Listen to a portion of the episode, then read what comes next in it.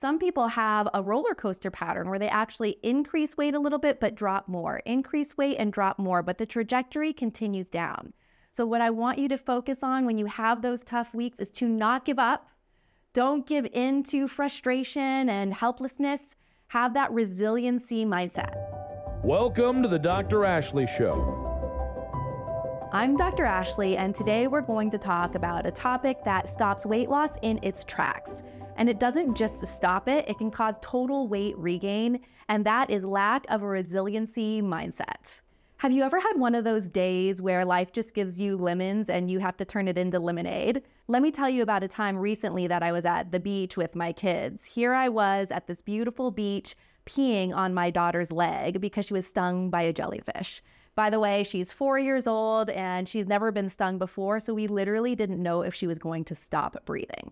So here's how it went down. We were all at this beautiful, isolated beach, and Doug, my husband, he's a physician and he has a virtual practice. So he was going to stay home for the day and drop me and the three kids off at this beach that had no cell service in the middle of nowhere with no one there, about 30 minutes away from the house that we were staying. So he was driving us down there, dropped us off, and he said, Okay, Ashley, I'm going to see you in about six hours from now. And I thought, Okay, great.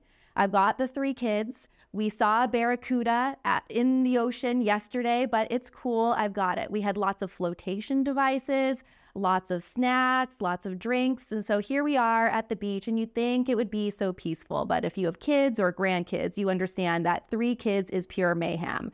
It was insane. I have two boys, they're nine and 10 years old, and they have some kind of like magnet tie to each other where they have to kill each other and attempt it every minute of the day. They're rolling in the sand trying to kill each other, they're in the ocean trying to kill each other. My daughter, who's four, is just screaming. And I was trying to make the best of it, just relaxing, letting their screams just kind of wave in and out.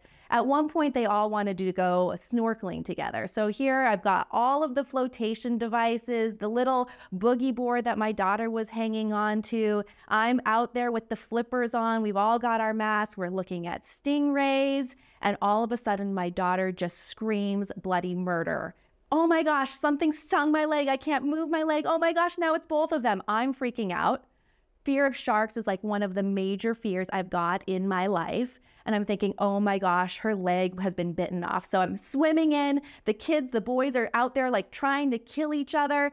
And I'm thinking, oh my gosh, shark attack. We swim in together, and luckily she has both of her legs still. I carry her in, get my uh, flippers off somehow without falling on my face, and lay her down on her stomach. And all of a sudden, all of these big welts appear on her leg. I'm thinking, oh my gosh, what is this? And this local guy comes up, takes a look, and he's like, oh my gosh, she's been stung by a jellyfish. You know what helps that is urine. I'm thinking, urine? What am I going to do about this? And she's screaming, My legs hurt. I can't move them. The boys are killing themselves out there with like the barracudas and the sharks. And so I don't know what to do. No cell service, and my physician husband is not here when I need him. So I text my husband, Pema's been stung by a jellyfish. What do I do? And I'm like reaching the phone up to the heavens, like, please, will it go through? Will it go through? And she's screaming. And all of a sudden, the heavens have supported me and the text goes through. And I get a text back from Doug and he said, Is she breathing? Is she breathing? I'm like, Oh my God, not breathing is an option here. I guess I'm going to have to pee on her leg. So I take her pink bucket, it's the shape of a castle, you know, one of those, and I hid behind a bush and I pee in the bucket and I come back and I start dumping it on her leg. And you know what? I don't know if I just manifested it through really calm and peaceful energy um, or if the pee really helped, but I think it did. She calmed down. And my husband, I text him again and I'm like, bring the Tylenol and come as fast as you can. And he has to drive 30 minutes. And he comes down about 45 minutes later, running down the beach like the Baywatch babe he is. And he's like, I'm here. And he hands me the freaking adult Tylenol. I mean, he's a doctor and he doesn't even look at the type of Tylenol it is. He also brings ice cream. I think ice cream was probably more beneficial than the Tylenol anyway. And by then, my urine had cured all of her jellyfish stings. So I'm sharing this story with you to signify the importance of having a resiliency mindset because this jellyfish sting could be a flat tire. It could be your spouse getting sick. It could be something happening to your kids where they need your time. There's always something in life that's coming up that can knock you off your path.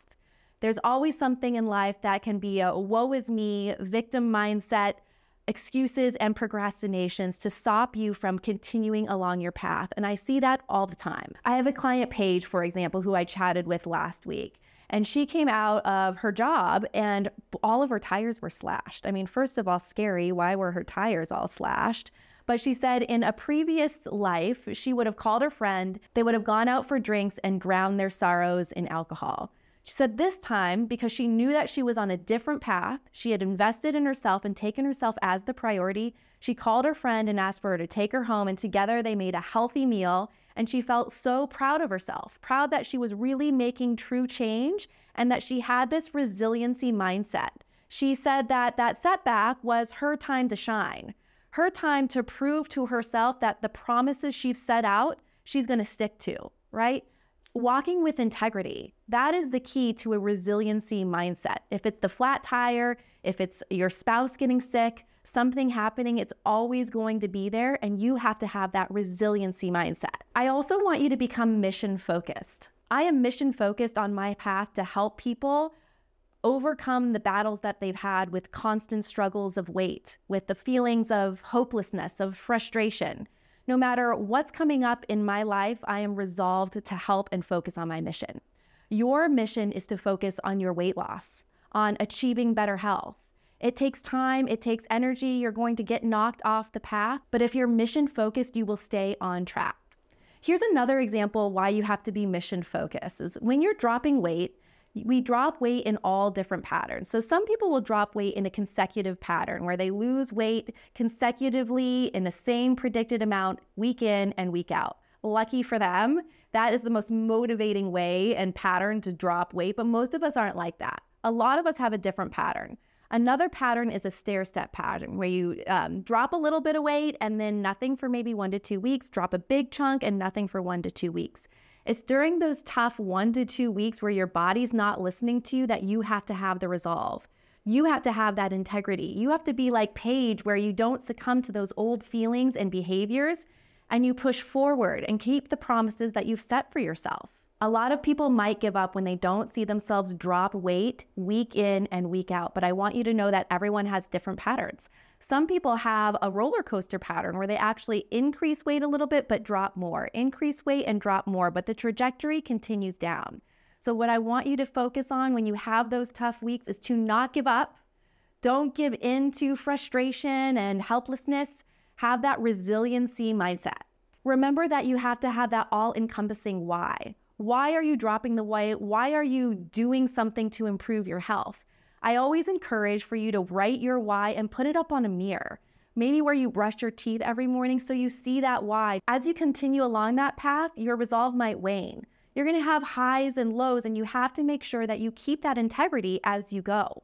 So put that why up on the mirror so you can see it when you're brushing your teeth and make that why bigger than yourself. It's important to include other people in your why, not just you. Why are you doing this? Is it for your spouse? Is it for your kids? I know it's for you, but you need to increase its value so that it includes other people who are important to you, who will keep you to toe the line when it gets a little bit tough. And my last tip for you is when you're feeling really grumpy and you're having a terrible day filled with so many lemons, is to practice gratitude. The brain actually can't be angry and frustrated and grateful at the same time. So, whenever you're feeling like that, remember my words, sit down and set a timer for starting with 30 seconds up to maybe a minute. And I want you to take a pen and actually write down on paper all of the things you're grateful for. If it's hard to think about things to be grateful for, I understand, but come up with the most simple things like the feeling of the sun on your face, the ability to get out of bed in the morning, to take a deep breath, freedom that you might have in your life. Think about those small things and just build on it and build on it and amplify with significant gratitude.